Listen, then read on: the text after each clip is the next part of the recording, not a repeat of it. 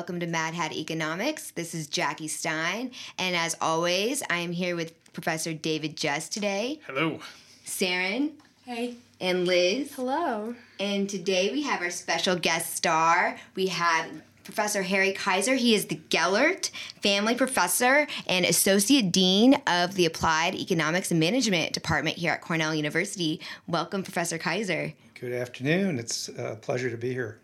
Thank you. Today we're going to be talking about a very interesting study that Professor Kaiser did um, on um, mad cow disease and some advertising that goes is associated with that. So yeah. To open with mad cow, and mad cow is sort of scary stuff, right? Mm-hmm. It's very scary stuff because uh, if humans eat uh, meat that was tainted with mad cow, it's uh, they can get a disease or a syndrome called Creutzfeldt-Jakob's uh, syndrome, which unfortunately is fatal, and it's an excruciating death. So it's it's it, when you talk about food scares and, and and food poisoning, when you add mad cow disease to the mix, it takes food scares to a, a scarier, a very scary level. Yeah, it's not just a, a day in the in the bathroom the day after. You're exactly you're going to exactly. be gone. You're going to be gone, and it's a it's a horrible neurological uh, disorder that ends in death.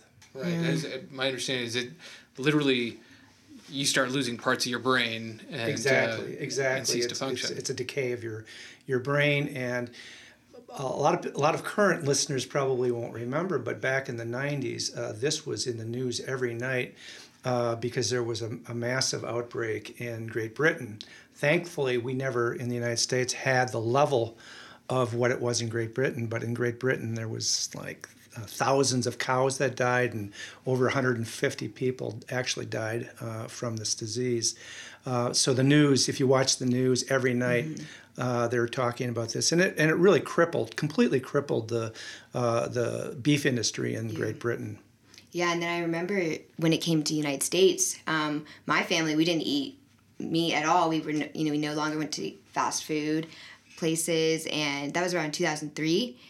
Yep, and it was. That was when the first person was diagnosed back in like December two thousand three. So that was very scary for the United States. And then there was a lot of um, consequences for the beef industry from Canada and the U S. So it there's was a worldwide of, effect. There's kind of a funny story. Uh, well, I shouldn't say funny, but an interesting story where uh, maybe six months prior to a mad cow being discovered in Uh, cattle in the United States, it was discovered in uh, one cow in Canada. That's right. And immediately the U S banned all beef imports from Canada, which didn't make Canada very happy about the situation.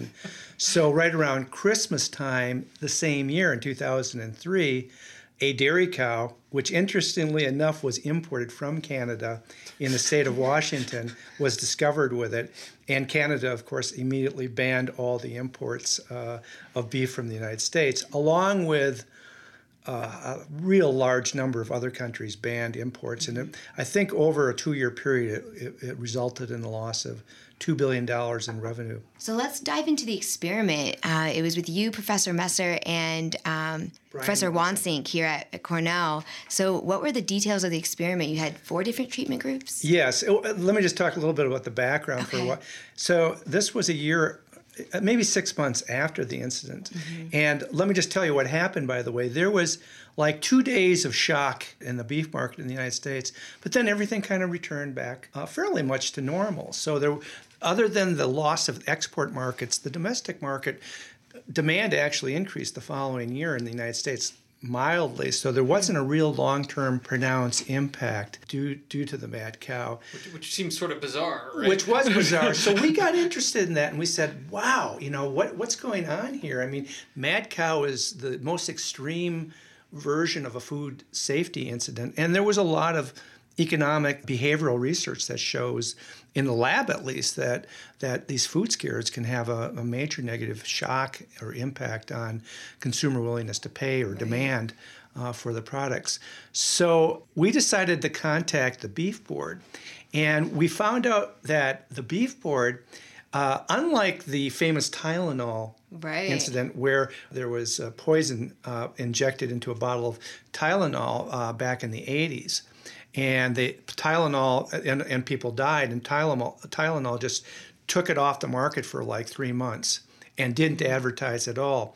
The beef industry did the exact opposite. They not only continued their ads, they upped their December and January advertising by like six million dollars. The advertising didn't address the issue at all. It just said, beef, it's what's for dinner, and they portrayed beef in a very positive light. And we wondered why they did that strategy. And then we decided to see if we could replicate in the lab kind of the situation. And I'll tell you later in the broadcast, but the results show that what they did was exactly what they should have done. That's amazing, the intuition behind that. They just kind of, maybe from experience, from looking at the Tylenol incident, but also...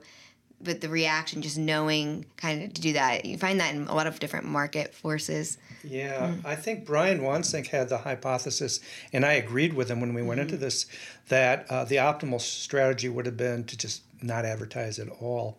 But we were found completely wrong on that in the study. So your question, going to your question now. Uh, so what we did was we designed a, a study using staff from Cornell, not students. So we used staff to try to replicate more of a representative body for the United States.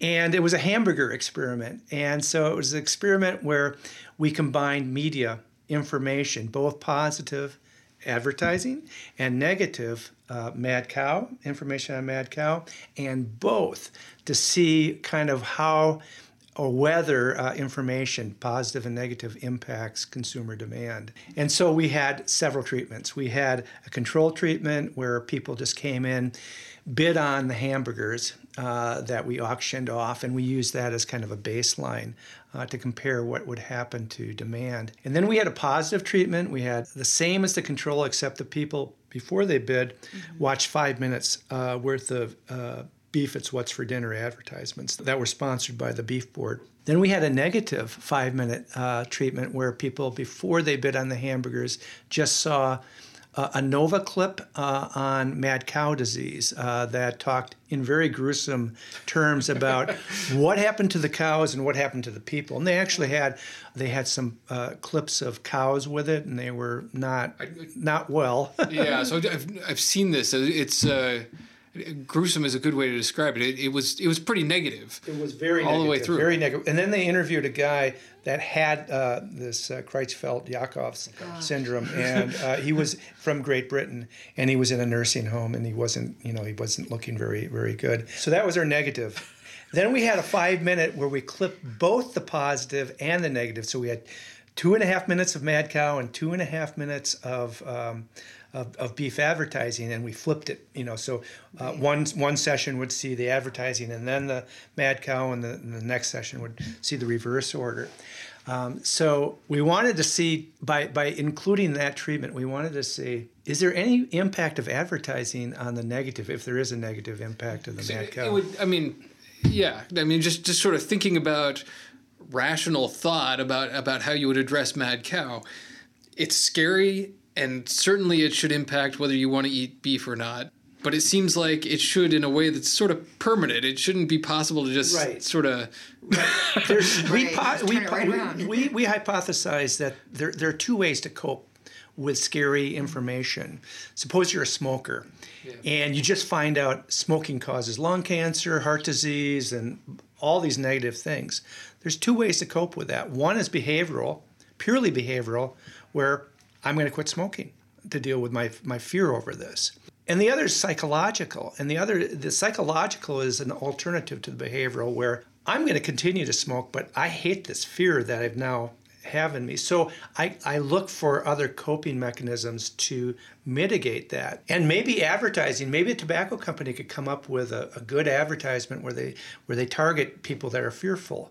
And they say, oh, you know, life's short anyway. You might as well enjoy life. You know, ways to reduce your fear, because people want to reduce the fear. And so that's what we asked uh, in this study. Do people cope in a behavioral way where they quit eating beef, or do they use behavior? Do they use psychological coping mechanisms? Ah, very good, very good. And so, how did it? How did it come out? It came out very, very interesting. Uh, so As you can imagine, the positive treatment, the, the advertisement, people's bids went up in response to seeing that. People, I think they bid, rather than two dollars and fifty cents, they, they bid three dollars and twenty-five cents on average for the hamburger. And it was marginally st- statistically significant. So there's obviously some sort of positive impact. The negative treatment, the, the mad cow, uh, people's bids went from two dollars and fifty cents to seventy cents, a substantial drop, and and the number of zero bids tripled. Yeah, I could imagine. You yeah. know, so I people were people were coping by a behavioral response. I'm not mm-hmm. going to bid on it at all. But here is the most fascinating thing. Guess what happened uh, when we showed them both positive and negative uh, treatments? No clue. No clue. I mean, I I would guess personally. I would think you know, fine, it might have some impact, but I I still think Creutzfeldt-Jakob is scary. Absolutely. and, and and there's a great theory in psychology called the negativity effect. You mm-hmm. you would think that that the mad cow would outweigh the positive of the average. It didn't. So the advertising completely mitigated the negative effect. Uh, in other words, bids went from, in the control group, to two dollars and seventy-five cents to something like two dollars and seventy-five cents. It's absolutely amazing. It is. It is. Absolutely amazing. So, I mean, it's it's a demonstration of exactly how much power advertisers have. But but it's it's really interesting to me that they could they could combat this fear by just sort of distracting you and saying, beef, mm-hmm. it's what's for dinner, right? Yeah. It's it's look at this this sort of shiny object and, and get this warm glow feeling about good things with beef, right? Exactly. And the, and the experiments were all, I forgot to mention this, mm-hmm. were all conducted at lunchtime. So people were hungry. We're hungry. And we were showing them these pictures of these beautiful steaks. Uh, these ads were really, really emotional. I mean, they, they, they portrayed beef in a beautiful, beautiful uh, uh, light. And if you would look at, if I would show you the pictures that they had, assuming you, you eat meat, you you'd probably go out and eat a steak for, for dinner. So people, I mean, so people I think were looking, you know, if, if the control group loved it because they didn't get any of this negative. Right. And they were able to buy the hamburgers, and a lot of people did buy the hamburgers. Um, and the positive group got to do this, but the poor negative group uh, uh, went out and had a salad instead. And so they consumed these hamburgers just right after they... They did. They, they that's did. Amazing. They did. In fact, we had a lot of uh, grad students get fat that helped out on the experiment because we'd have to go over and buy twenty hamburgers. So if we only sold eight of them, uh, the grad students would eat the hamburgers afterwards. They weren't they complaining, weren't. but they, they, they gained a few pounds. And uh, this is by the benefit volunteering. Of doing food experiments. You always get to, to eat the remains. Exactly. exactly. I just think this is crazy because it's right around the time of mad cow disease. So it was it was right at that time. It's not like there was some time, you know, in between, but it was actually a potential threat. So, that and, and at that time, advertising can, you know, change your entire feelings towards beef and yeah. willingness to eat it yeah, and I pay was, for it. I, I'm still shocked by the results. And, and I would never claim, by the way, that this would always be the optimal strategy. Right. Uh, you know, I'm not saying what Tylenol did. They might have done the optimal strategy by pulling it. So I think one of the things about doing a study in the lab Uh, is you can't gener- overly generalize the, re- the results, but but I do believe that it is it is very interesting that the beef industry increased their advertising in, in response to this. Um, incidentally, they, they didn't just do that. They also, in reality, they they, they went out on the talk shows and the news and uh, put up kind of a firewall saying that, hey, consumers, uh, the the U S D A does a great job of keeping your your uh, your food supply safe. We we have the best record of any country and so forth. But when I looked into this, by the way, I was actually appalled by the safety uh, the safety of, of beef and the inspection of beef for I mad mean, cow in this country. And that, that actually became an issue later on. It did. It, it did. And in Japan, they every cow is inspected for, for mad cow, every cow. In the United States, it's like one in ten thousand cows are inspected or something like that. I think they do a little bit more frequently. However, I, I, I did find out from a person in the beef industry, and they just told me this this year, and it makes sense, is, is that when they take the cows to slaughter, they observe the cows. I mean, you can...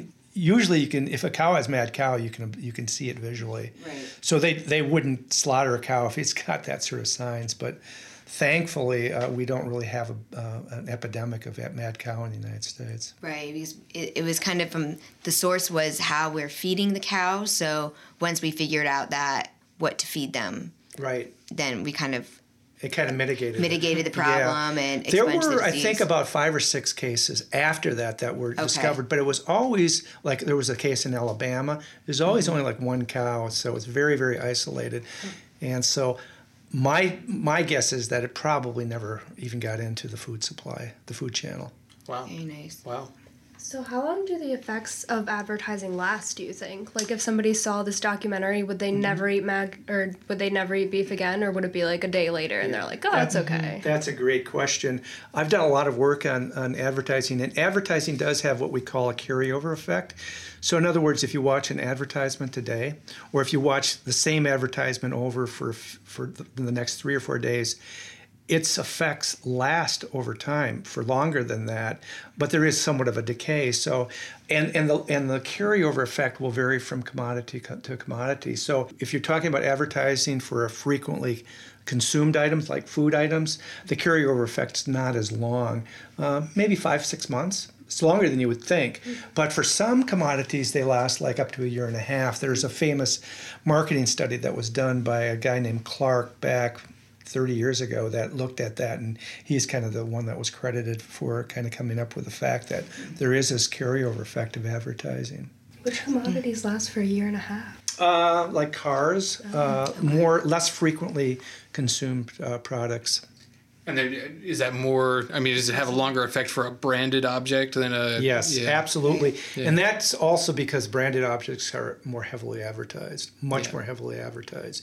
You know, uh, beef advertising, for example, their whole budget is maybe forty million dollars, which sounds like a lot, you know, in a, in a year. But Pepsi alone spends uh, uh, a quarter of a billion dollars a year on their marketing budget. So forty million dollars is, for a whole category, right. is, is not that much. Put differently, if you look at what's called advertising intensity, mm-hmm. that basically means the amount of advertising uh, relative to the industry level revenue. Mm-hmm. Most of these generic ads are like zero point two five percent. They're, in other words, the amount of money they spend on advertising is only about a quarter of a percent of what the total revenue is. If you look at branded products, it can be thirty-five percent. It can huh. be very, very high. Budweiser wow. uh, beer would be probably twenty-five, thirty percent.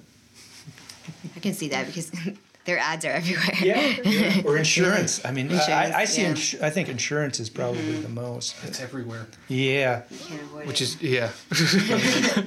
yeah, absolutely everywhere.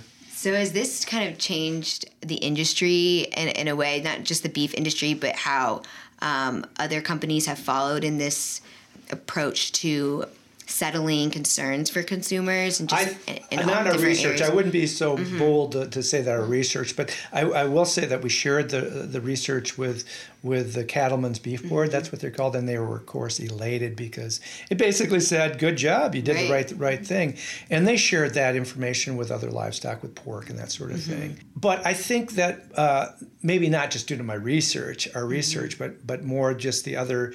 Uh, industries observing what, right. what they did. I think that was kind of a, a nice case study and lessons learned. Uh, if you do have a if you do have a, a food safety incident, which happens all the time, mm-hmm. you don't pull your advertisements and, and try to hide. You you you, you do a two-pronged strategy. You, you continue to advertise, and then you, you, you go out and address the issue on, with the media. So food scares are sort of one thing, but there, mm-hmm. there are also a whole bunch of things sort of popping up in our, our food system where, where people have fears of foods that, that for, for the most part appear to be safe, right? Mm-hmm. Thing, things such as, as G M Os where there, you know, there's a lot of data suggesting that, that these are basically safe foods. They're just like the other foods you have, but there are a lot of people who want to avoid them. What, what do you know about those? That's a very good question, David. And that is why I became a behavioral economist midway into my career. Before that, I was a typical neoclassical economist that said, the only thing that matters are prices and income. Those economic variables are the only thing that matter. About twenty years ago, I started to really get into consumer demand for agricultural mm-hmm. food products. And what I learned from my econometric, my statistical studies then was that that's absolutely the opposite of what really matters. Uh, demographics, cultural information are in fact even more important uh, influences of consumer demand for food products than prices and income. And so then I, I, did, I just kind of discovered, with the help of some of my good colleagues, behavioral economics and the and the and the fun and beauty of running experiments to to really be able to get at what matters uh, right. to consumers when it comes to food. And yes, perceptions matter. Uh, when when when people uh, are exposed to G M Os, even if they don't know what it means, it right. sounds something scary, and it does have a big negative, usually, impact on um, on demand. But within that, though, mm-hmm. I've, what we find is that framing really matters. You can frame G M Os and get a positive response, but you can more easily frame it and get a negative response. Yeah, it seems like. Politically, that's that's uh, you know the, the movements against G M Os have been very successful in trying to frame it as something negative, and some of that might just be the the name itself. Genetically modified organisms yeah. just does not right. sound like something appetizing. Yeah, but we did a really interesting experiment where we looked at what is the impact of of information when or labels when you label something as either contains it or free of. Contains it is kind of a negative. So if you present a label to consumers, and the consumers may or may not know anything at all about G M Os, but if you put contains G M Os, it's going to have a negative impact on their demand. But on the other hand, if you present to the same uh, consumers a label that says free of G M Os, you have no impact at all. You have no impact at all. You would think, If, if there's a negative uh, impact that contains it, then there should be a positive impact. And the reason that we speculate that that's the result is this negativity effect. It's the same reason that people respond to negative political ads, but they don't respond to politi- positive political ads. So everybody says they hate, you know, negative political ads. They are effective, they have an impact, and the people that run them usually win the election. Fear is a much bigger motivator, in other words. If I run against David for city council and I talk about how great I am, it's not going to have much of an impact. But if I say how uh, how bad David is, uh, that will have an impact. And the interesting thing was, on this experiment, the only way we could get free of to have a positive impact right. was if you provided additional information about how bad the thing was. So okay. G M Os are bad because they're blah, blah, blah, blah, and this is free of G M Os, then you can get a positive impact. So this gives some rationale to why why the political movement has been to label the things with G M Os rather than to just have, you know, shelf label right. saying G M O free, yeah. right? Yeah, think about it. For a, a retailer or a manufacturer, if they have to label G M Os and they decide to do uh, a free of, it's going to cost them money to do that. Uh, their costs are going to go up. But it doesn't look, our research basically says the only way you're going to get to cover that cost to, to increase your price is if you put free of and you include, by the way, G M Os are really bad or whatever. But the government's going to step in and say, you can't do that. You can say free of, but you can't say, because it's not true. You know, that's what the F D A says. Exactly. And that's so interesting because there are companies like that are, are going towards G M O free. For example, Blue Apron, it, now they put a ton of expenses into expunging G M Os from their entire production system. And one of the representatives from the company was speaking to a class here in Dyson School the other day and said that they consider it as added value to the box of food that they're, they're delivering. Mm-hmm. But they don't advertise all over their website or anything that it's G M O free. But if people are curious and concerned about the issue, they can easily find it on the website. So it, it's interesting that they would put in the expenses to do that when it has really no impact. But and consumers aren't really totally concerned with it because they're they're they're looking more for the service. That's exactly but, right. And and here's the corollary to that. So so you advertise this is free of, and you have really no impact at all on your price. But you do have a negative spillover, and that is you stigmatize the conventional or the G M O right. product. So it's kind of like a losing proposition. And and a good example of that is R B S T. When R B S T free milk was introduced in the, in the grocery store, uh, there was some people that were willing to pay a, a premium, and they charged like a nickel a gallon premium. Today, all milk is R B S T f- free, so that the, the stigma of R B S T was so big that it got rid of it, but Now all the milk is the same, basically the same price. So there, so it really was kind of a cost to the manufacturers right. and to the retailers. And by the way, the R B S T is very similar to G M Os, right. and the, and the government has never ever had an issue with it uh, in terms of the safety of consuming it for humans. It was in the F D A approval process for a long time for animal safety, and there are some animal safety issues mm-hmm. there. To be fair about R B S T. Let's dive into some of those stigmatization issues with consumers. So, with, we have it with G M Os and R B S T. But what is driving consumers to disregard science, disregard the approval of government, um, and, and the information that's so accessible to us on the internet? Is it the uncertainty that they have? Is it simply framing that companies have used? Or is it, you know, they're getting behind people like um, we have uh, Nassim Taleb, the famous statistician who is very against G M Os and talks about the uncertainty of the future and how he has a special name for it, called um, pre- the precautionary principle, and that changing the system in the short term can lead to irreversible damages in the long term because you don't know every impact that changing the genetics of a, a fruit, piece of fruit is going to have. So do you guys have any thoughts about about consumers and what, what's really, you know, driving their perceptions? Is it a, you know, a mix of all of these different things? Is it just... Yeah, that we're so I think influenced. It is a mix of all these things, but you have to put yourself, uh, think of yourself as a consumer. How much time do you have to really study all these things? So the the, the average consumer, and I would include myself in that category, mm-hmm. is really a novice and, and not an expert at all on these issues. So when you see something like uh, this product doesn't contain this ingredient, that's kind of a warning signal. It, you kind of in, interpret it as a warning signal.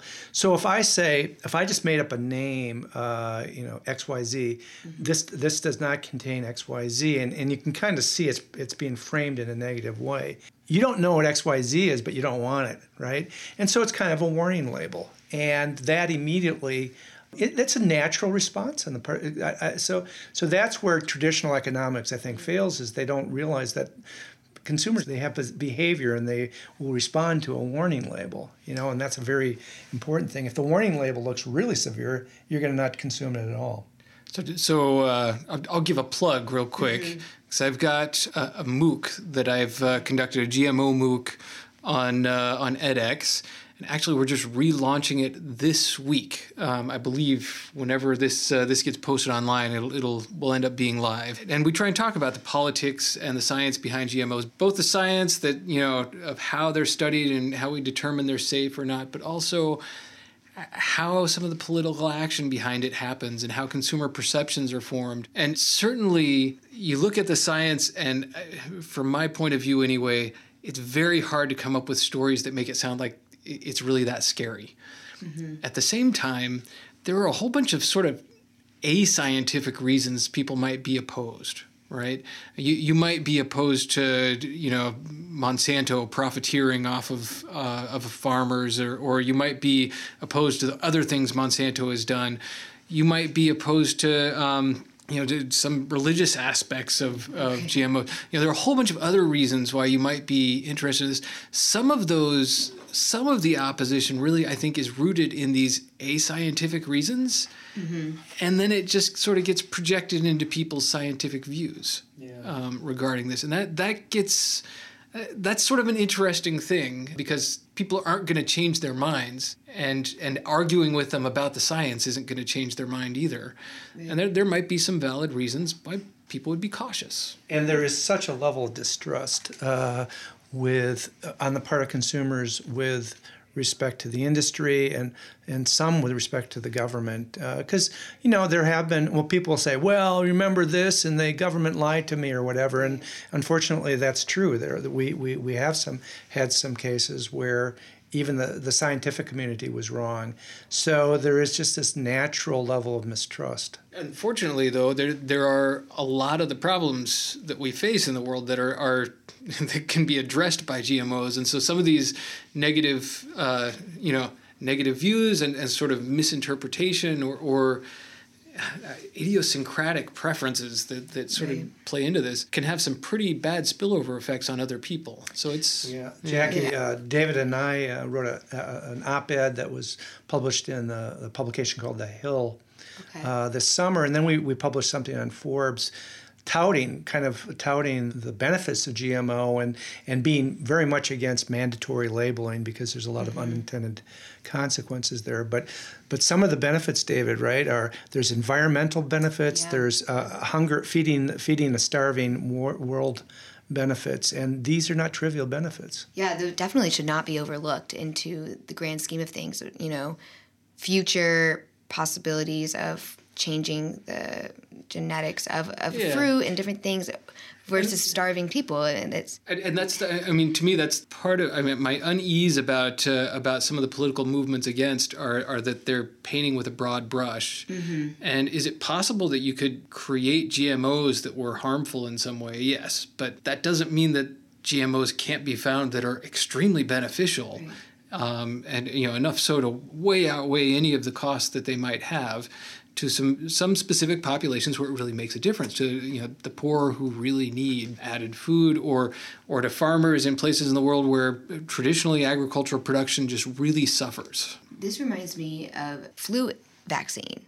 In, in a lot of ways, it's like, you know, you can apply it to agriculture, you can apply it to vaccines. It's people are stigmatizing a certain thing that can, you know, being widespread can actually benefit the world. Right. People are less sick. People, you know, don't die. Like thousands, tens of thousands of people die from the flu every year. And still people are set against getting the vaccine.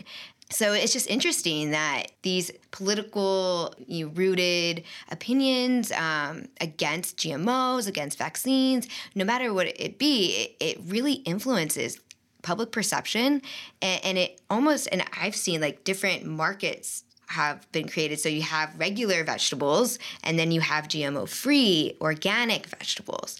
And and that almost, you know, it, it seems like an opportunity for product differentiation.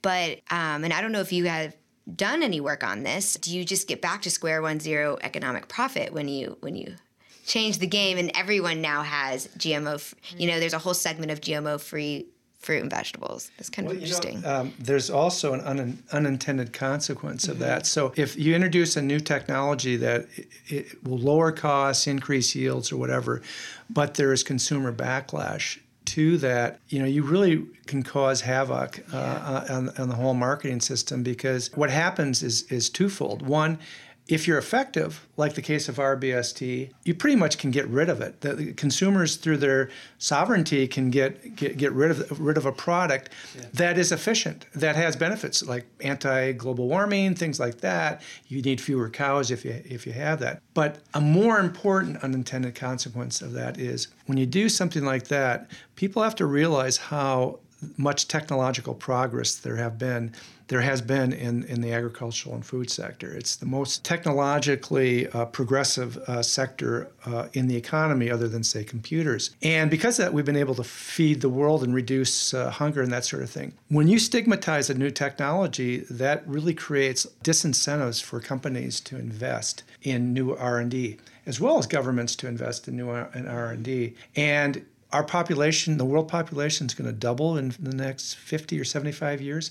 How are we going to feed all uh, these people? Um, the one way we could do it is through um, increasing, improving our yields through technological advances. But if you if you get rid of those uh, incentives, then you're really creating a very bad problem.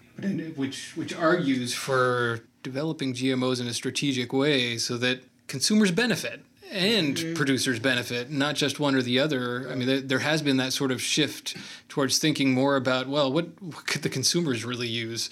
Right. the, the early generations of G M Os were all improving yields or reducing uh, the amount of pesticides and chemicals that you had to put on there, which which were good environmental types of things. But now they're looking at, well, we can uh, we can sell you an apple that you can cut it open and it won't brown, or potatoes that, that are cosmetically a lot better. They don't have the brown and that sort of right. thing. They then they last longer, and you reduce food waste. Right, and you know, increase nutritional benefits, nutrition content, things like that. And, and when the consumer sees there's something in it for them, it makes it a little harder for them to stigmatize it.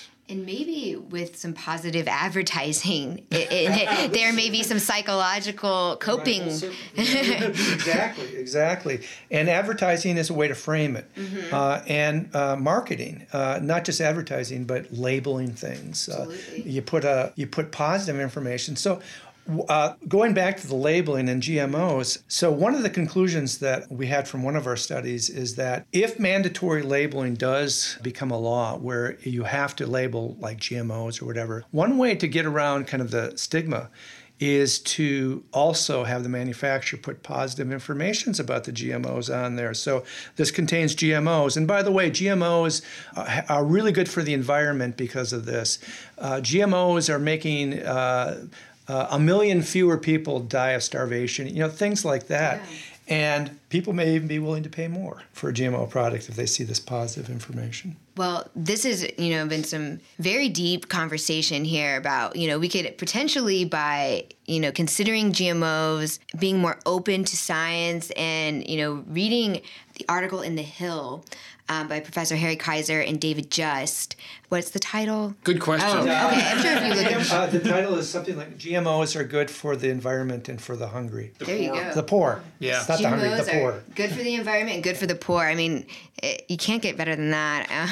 Especially when you look at, yeah, you, with the cost and benefits of, of a new technology, it seems overwhelming, an overwhelming yes to G M Os. So, thank you so much for joining us today, Professor Kaiser. We really enjoyed talking about this, and it's given, you know, I think everyone's going to kind of consider the next time we see a stigma, whether it's in the food industry or, you know, medical industry. And with that, everybody have a safe and happy weekend, and we'll see you next time. Thanks, Jackie. Thank you. Thank you. Take care.